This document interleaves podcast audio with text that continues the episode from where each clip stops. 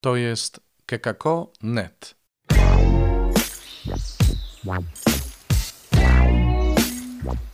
Poranny suplement diety.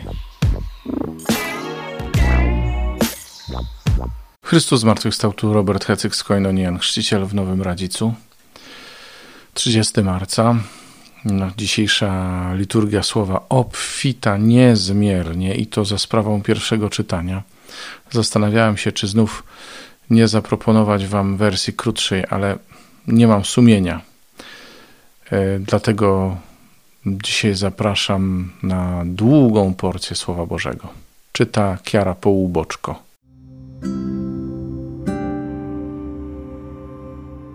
Z księgi proroka Daniela. W Babilonie mieszkał pewien mąż imieniem Joakim. Wziął on żonę imieniem Zuzanna, córkę Hilkiasza. Była ona bardzo piękna i bogobojna. Rodzice jej byli sprawiedliwi i wychowali swą córkę zgodnie z prawem Mojżesza. Joakim zaś był bardzo bogaty i posiadał ogród przylegający do swego domu. Przychodziło do niego wielu Żydów, ponieważ cieszył się większym poważaniem niż inni. W tym roku wybrano spośród ludu dwóch starców na sędziów.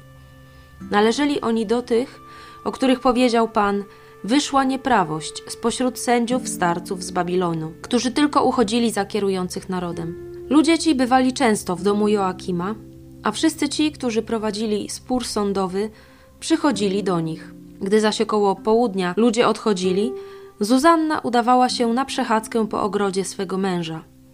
Obaj starcy widywali ją codziennie, gdy udawała się na przechadzkę i zaczęli jej pożądać. Zatracili rozsądek i odwrócili oczy, zaniedbując spoglądania ku niebu i zapominając o sprawiedliwych sądach. Oczekiwali więc sposobności. Pewnego dnia wyszła Zuzanna, jak w poprzednich dniach, jedynie w towarzystwie dwóch dziewcząt, chcąc się wykąpać w ogrodzie, był bowiem upał. Nie było tam nikogo, z wyjątkiem dwóch starców, którzy z ukrycia jej się przyglądali. Powiedziała do dziewcząt: Przynieście mi olejek i wonności, a drzwi ogrodu zamknijcie, abym się mogła wykąpać. Gdy tylko dziewczęta odeszły, obaj starcy powstali i podbiegli do niej, mówiąc: Oto brama ogrodu jest zamknięta i nikt nas nie widzi. My zaś pożądamy ciebie. To też zgódź się obcować z nami. W przeciwnym razie zaświadczymy przeciw tobie, że był z tobą młodzieniec, i dlatego odesłałaś od siebie dziewczęta. Zuzanna westchnęła i powiedziała: Jestem w trudnym ze wszystkich stron położeniu. Jeżeli to uczynię, zasługuję na śmierć. Jeżeli zaś nie uczynię, nie ujdę waszych rąk. Wolę jednak niewinna wpaść w wasze ręce, niż zgrzeszyć wobec Pana. Zawołała więc Zuzanna bardzo głośno. Krzyknęli także dwaj starcy przeciw niej. Jeden z nich pobiegł otworzyć bramę ogrodu.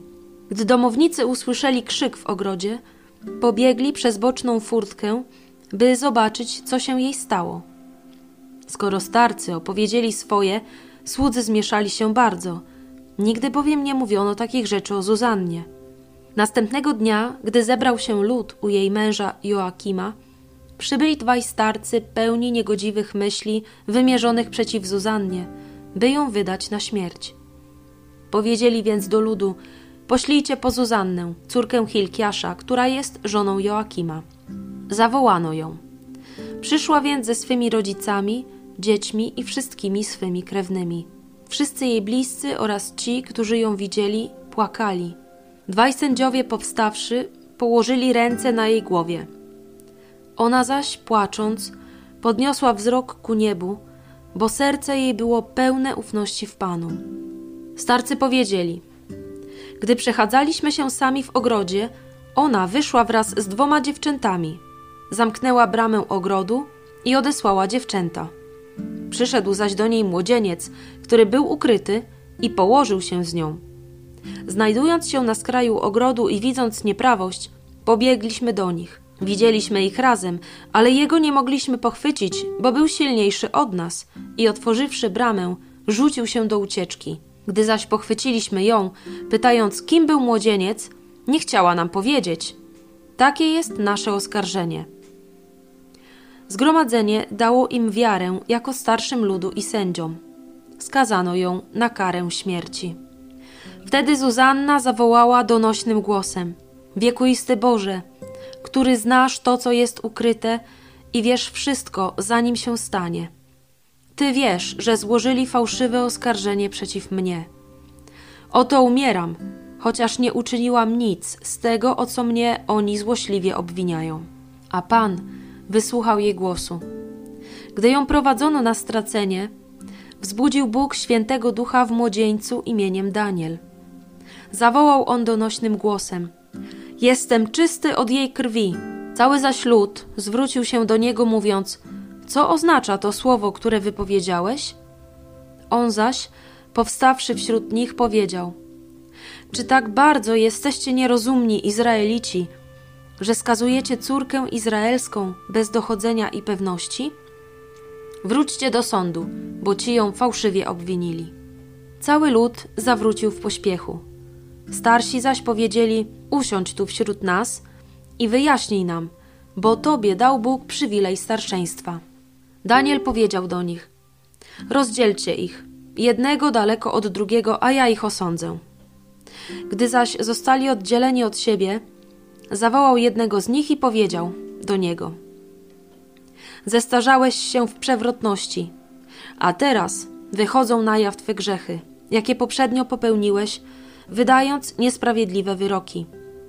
Potępiałeś niewinnych i uwalniałeś winnych, chociaż Pan powiedział: Nie przyczynisz się do śmierci niewinnego i sprawiedliwego. Teraz więc, jeśli ją rzeczywiście widziałeś, Powiedz, pod jakim drzewem widziałeś ich obcujących z sobą? On zaś powiedział: Pod lętyszkiem. Daniel odrzekł: Dobrze, skłamałeś na swą własną zgubę. Już bowiem anioł Boży otrzymał od Boga wyrok na ciebie, by cię rozedrzeć na dwoje. Odesławszy go, rozkazał przyprowadzić drugiego i powiedział do niego: Potomku kananejski, a nie judzki, piękność sprowadziła cię na bezdroża a żądza uczyniła twe serce przewrotnym. Tak postępowaliście z córkami izraelskimi. One zaś, bojąc się, obcowały z wami. Córka judzka jednak nie zgodziła się na waszą nieprawość. Powiedz mi więc teraz, pod jakim drzewem spotkałeś ich obcujących z sobą? On zaś powiedział, pod dębem. Wtedy Daniel powiedział do niego: Dobrze, skłamałeś i ty, na swoją własną zgubę. Czeka bowiem anioł Boży z mieczem w ręku, by rozciąć cię na dwoje, by was wytępić. Całe zgromadzenie zawołało głośno i wychwalało Boga, że ocala tych, co pokładają w nim nadzieję. Zwrócili się następnie przeciw obu starcom, ponieważ Daniel wykazał na podstawie ich własnych słów nieprawdziwość oskarżenia. Postąpiono z nimi według miary zła wyrządzonego przez nich bliźnim zabijając ich według prawa mojżeszowego. W dniu tym ocalono niewinną krew.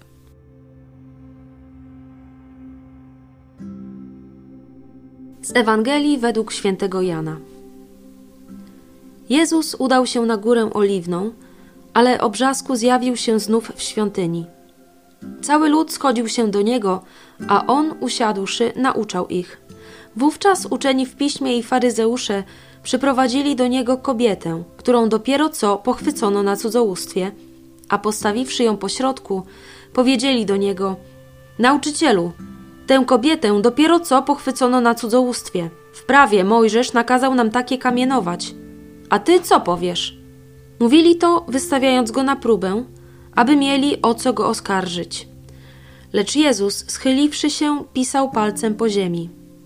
A kiedy w dalszym ciągu go pytali, Podniósł się i rzekł do nich: Kto z was jest bez grzechu, niech pierwszy rzuci w nią kamieniem. I powtórnie schyliwszy się, pisał na ziemi. Kiedy to usłyszeli, jeden po drugim zaczęli odchodzić, poczynając od starszych, aż do ostatnich. Pozostał tylko Jezus i kobieta stojąca na środku. Wówczas Jezus, podniósłszy się, rzekł do niej: Kobieto, gdzież oni są? Nikt cię nie potępił. A ona odrzekła: Nikt, panie. Rzekł do niej Jezus: I ja ciebie nie potępiam. Idź i odtąd już nie grzesz. No i mamy dwie kobiety dzisiaj. Dwie kobiety i dwóch mężczyzn. Dwie kobiety oskarżone o cudzołóstwo, z tym, że jedna winna, druga niewinna. I dwóch mężczyzn, którzy uratowali im życie. Jeden to był Daniel, którego Bóg pobudził do tego, żeby wystąpić w obronie tej zniesławionej kobiety, a drugi to oczywiście Jezus, który tak naprawdę sam był przedmiotem zasadzki. Bo ta kobieta, która została oskarżona o cudzołóstwo, nie tyle oskarżona zresztą, co złapana na gorącym uczynku, była tylko pretekstem do tego, żeby oskarżyć Jezusa. Dwie kobiety, jak mówię, jedna winna, druga niewinna, obie uratowane od śmierci. I można by powiedzieć tak. Pierwszy fragment biblijny jest o sprawiedliwości, no bo śmierć w tym wypadku byłaby niesprawiedliwością, prawda? I drugi fragment, ten ewangeliczny, o miłosierdziu, bo się Jezus zmiłował nad kobietą, która była e, winna. Ale popatrzmy znów troszeczkę głębiej, przyjrzyjmy się bliżej temu słowu. Kogo tak naprawdę e, ukazuje nam Bóg dzisiaj? Co, co mówi do naszych serc? Powiem tak, co mówi do mojego serca? Przyjmijcie to jako moje dzielenie i zobaczcie, czy się odnajdziecie w tym, a być może Bóg e, inaczej do Was mówi przez to słowo. Ja w każdym razie e, zobaczyłem w tym przede wszystkim to, że Bóg nie chce śmierci grzesznika, ale by się nawrócił i miał życie. Więc e, nawet jeśli ktoś naprawdę popełnił coś złego, to Bogu nie tak bardzo zależy na tym, żeby sprawiedliwie go ukarać, ale żeby żył, żeby żył. Bo e, my jesteśmy ważniejsi dla Boga niż to, czy jesteśmy sprawiedliwi, czy nie, czy jesteśmy grzesznikami, czy nie. Każdy z nas coś zawsze ma na sumieniu i nikt z nas nie może powiedzieć, że, e, że jest wolny od grzechu. Święty Jan mówi: Jasno, jeżeli ktoś mówi, że nie ma grzechu, no to jest kłamcą. Święty Paweł też mówi, że wszyscy zgrzeszyli i są pozbawieni chwały Bożej. A znów słowami świętego Pawła mówiąc, zapłatą za grzech jest śmierć. Więc winni jesteśmy wszyscy, niezależnie od tego, jak bardzo zgrzeszyliśmy lub jak bardzo się staraliśmy nie zgrzeszyć. Ale wracam do tych dziewczyn. Okazuje się, że sprawiedliwość Boża tak naprawdę polega na miłosierdziu. Albo inaczej, miłosierdzie to jest inne imię sprawiedliwości. Bo sprawiedliwość w wypadku Zuzanny okazała się ratunkiem dla niej. Daniel uratował jej życie. Jezus uratował życie tej kobiecie, którą złapano na cudzołóstwie uratował jej życie.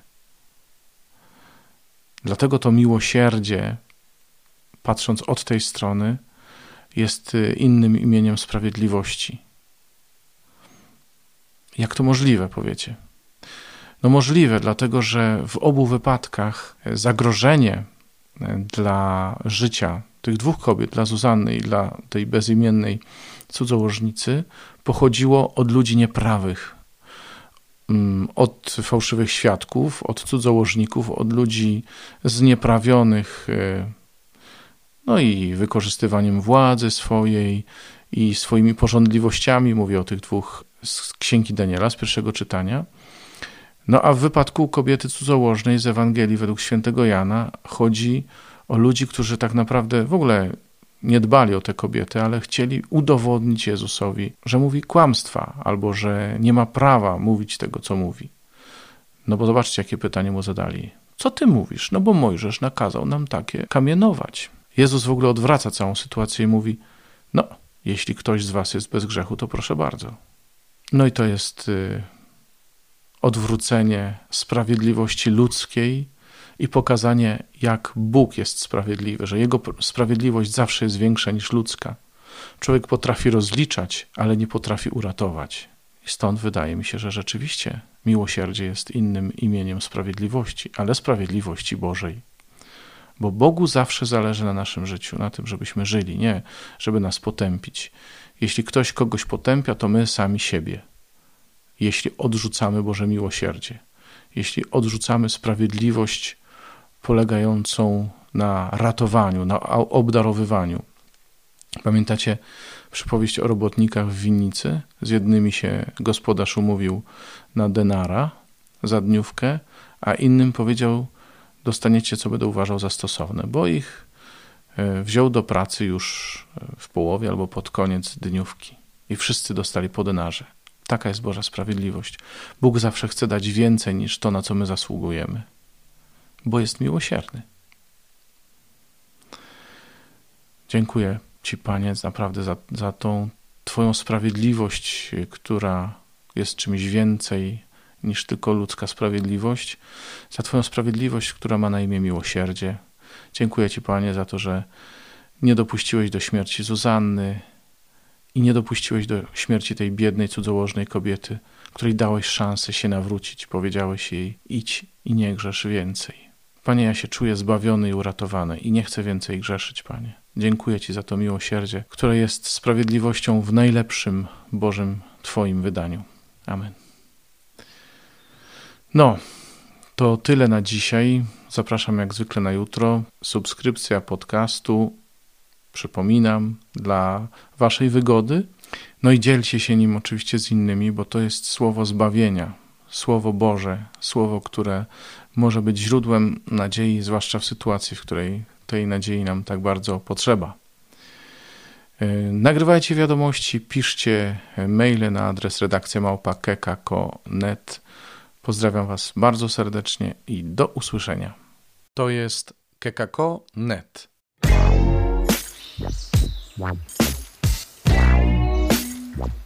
Poranny suplement diety. one.